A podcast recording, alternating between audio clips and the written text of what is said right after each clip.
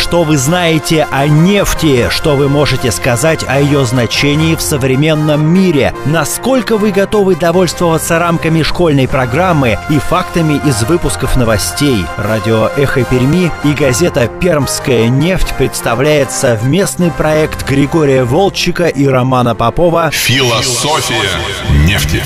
Предстоящему 30-летию компании «Лукойл» посвящается – это программа «Философия нефти». У микрофона Роман Попов и со мной в студии Григорий Волчек, журналист, публицист, историк нефтегазовой отрасли. Мой личный гуру в том, что касается мира нефти. Здрасте, Григорий Аркадьевич. Добрый день. Сегодня у нас тема очень простая. Как мне кажется, ее знает даже ребенок. Это, конечно же, ОПЕК. А я почему говорю, что очень простая? Потому что я помню еще с какой-то невероятной юности, а может даже детства карикатуры, в которых рассказывалось, как ОПЕК душит всю планету. И прям прямо хорошо я прямо их помню, вот, вот эти вот ОПЕК, вот с этими руками буржуинскими, вот как они вот все это э, своим картельным сговором не дают развиваться всему миру. Так ведь оно и есть, ведь правда, ну? Ну, во всяком случае, что-то подобное было раньше. Хотя присутствует и в определенной степени и сейчас. К теме ОПЕК мы еще вернемся. У нас будет одна интересная тема, и э, там будут раскрыты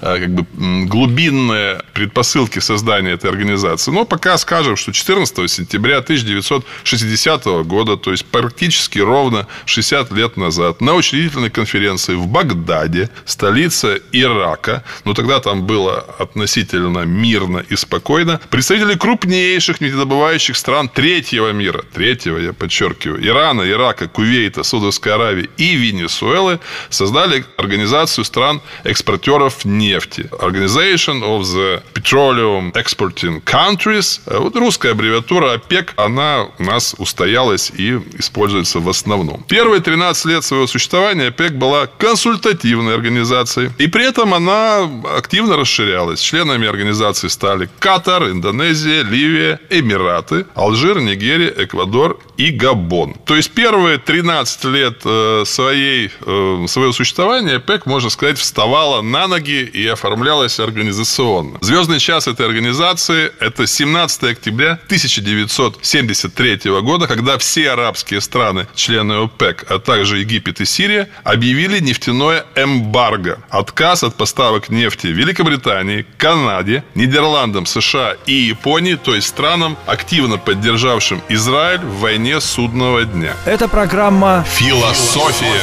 нефти». Мы продолжаем. К чему это привело? А, это привело к глобальному и с тех пор непревзойденному мировому энергетическому кризису. Это важный, интересный момент. О нем можно говорить очень много. А, он имеет очень яркую визуализацию, например, отсутствие бензина на американских бензоколонках, гигантские очереди, введение талонов на бензин, опустевшие автострады в Европе, в Америке, а автомобили, запряженные в конную упряжку. Да ладно, и такое было? Было. То есть автомобили, которые использовались как телега, которые тащили эти несчастные лошадки. Так вот, для нас важно, что в течение очень короткого времени, буквально года, цена на нефть поднялась в 4 раза. С 3 до 12 долларов за один баррель. Доходы стран ОПЕК, э, подсчитанные от экспорта нефти, выросли в 11 раз за 3 года. Опираясь на эти существенно увеличившиеся доходы, страны, где добывалось большое количество нефти, в первую очередь Саудовская Аравия, начали национализацию своих нефтяных промыслов, своих нефтяных компаний. Кстати, интересно, рекордсменом по зарабатыванию нефтедолларов, абсолютным рекордсменом, стал Ирак, который за 7 лет увеличил свои доходы более чем в 30 раз. Ни к чему хорошему это не привело, окромя Ирано-Иракской войны, которая унесла многие-многие сотни тысяч жизней. Итак, 70-е годы были золотыми для ОПЕК периодом наивысшего влияния этой организации. Фактически контроль над большей частью мировых нефтяных ресурсов перешел к государствам ОПЕК и нефтяным компаниям, которые были национализированы в рамках этих самых государств ОПЕК. Это программа «Философия нефти». Мы продолжаем.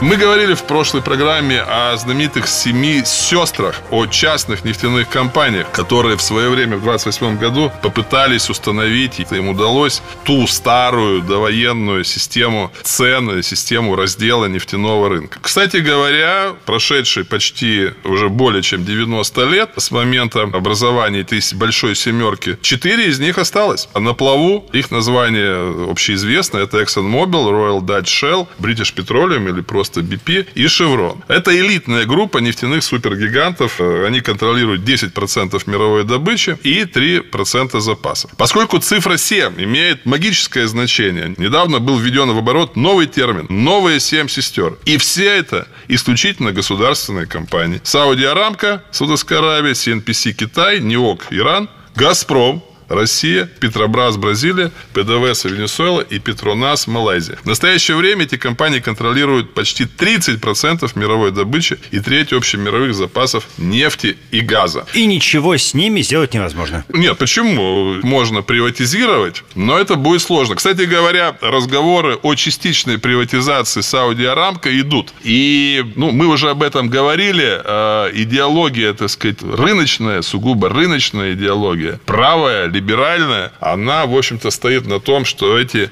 гиганты должны быть приватизированы в той или иной степени. И надо сказать, что подвижки в этом плане идут. Например, в Мексике идет приватизация нефтяных ресурсов и так далее.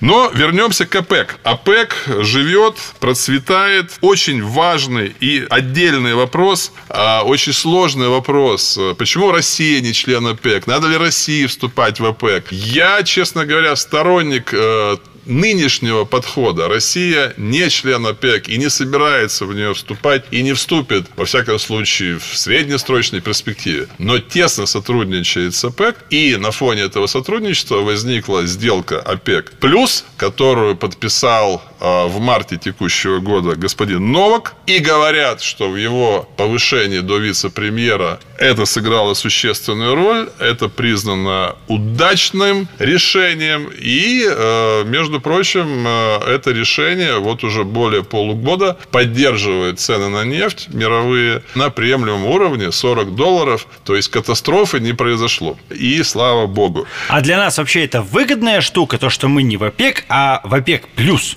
А ОПЕК плюс это сделка, это не, не организация. Ага. Мы работаем, мы сотрудничаем, мы решаем совместные вопросы, но мы не связаны с жесткими обязательствами уставом этой организации и прочими регламентирующими документами. Мне кажется, это достаточно эффективная форма реализации наших интересов на мировом рынке. С вами были Григорий Волчек и Роман Попов и программа «Философия нефти».